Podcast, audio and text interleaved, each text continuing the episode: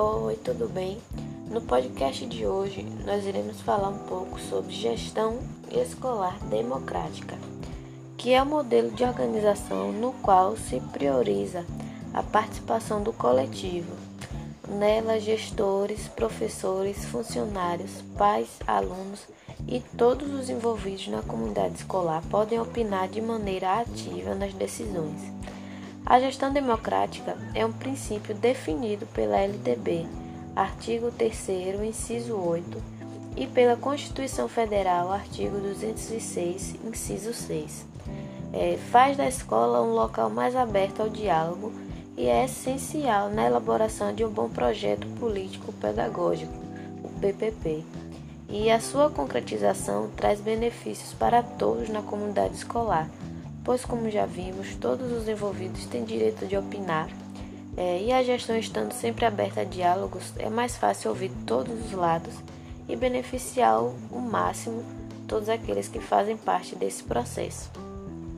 E entendendo melhor sobre a gestão democrática, é bom entendermos também sobre democracia, que é a organização política onde o povo é soberano e tem o poder de escolher seus representantes e colaborar com a elaboração de leis e normas, como por exemplo, né, as eleições que acontecem aqui no Brasil é a cada quatro anos, né, para presidente, governador, senador etc. E nas eleições municipais, é, prefeito, vereador e etc.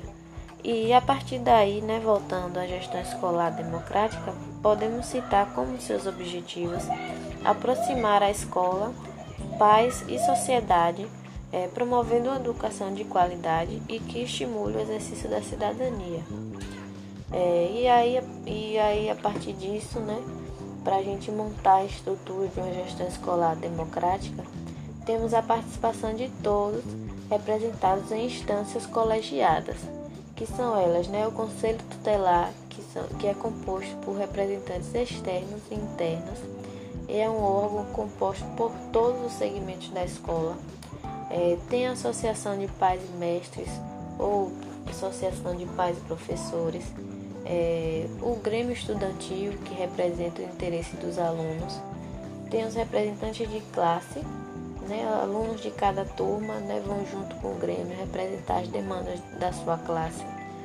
É, temos o conselho de classe, que é composto por professores, pedagogos, é, coordenadores e até mesmo os pais, promovendo um acompanhamento sistematizado né, da avaliação do desempenho dos estudantes. E por fim, nós temos a equipe gestora.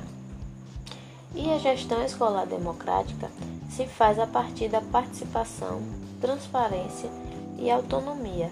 E é importante considerar aspecto, aspectos perdão, como planejamento, escuta da comunidade escolar, transparência de gestão e acolhimento das demandas, para que haja, né, de fato, uma gestão democrática e que alcance a todos. E aí falando um pouco desses pilares, né, vamos citar aqui a autonomia porque é dessa forma que o professor possui maior liberdade na hora de atuar dentro das salas de aula.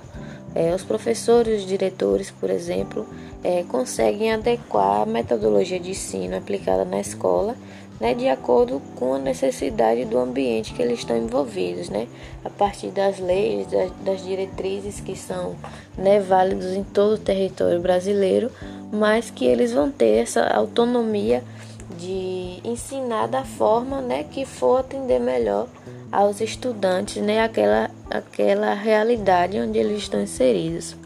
É, em alguns casos, os alunos conseguem melhorar e muito os resultados nas avaliações quando os professores, por exemplo, aplicam atividades mais fora da sala, com viagens, passeios, visitas e jogos, né, que são ótimas ferramentas de ensino já em outras escolas é, tem maior rendimento com aulas teóricas, exercícios, por exemplo. E aí é como eu falei, né? Vai da autonomia. O professor tem essa autonomia de ensinar melhor de acordo com a realidade do aluno. É, a transparência é outro ponto importante para que a gestão seja mais democrática, porque proporciona mais clareza nas relações do ambiente, permitindo maior liberdade para todos que fazem parte dela. Para os alunos, né, as vantagens englobam maior cobrança e fiscalização do que está sendo feito pelos professores e diretores, garantindo que o que foi combinado nos debates esteja de fato colocado em prática, né? ou seja, se realmente foi ouvido o lado dos alunos, se aquilo que né, realmente a, a escuta da comunidade, nesse caso dos alunos.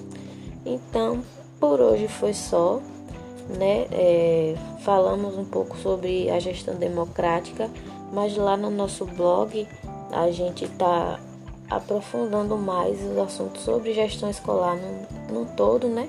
Se você quiser, tem lá videoaulas, tem exercícios para que a gente possa se aprofundar mais.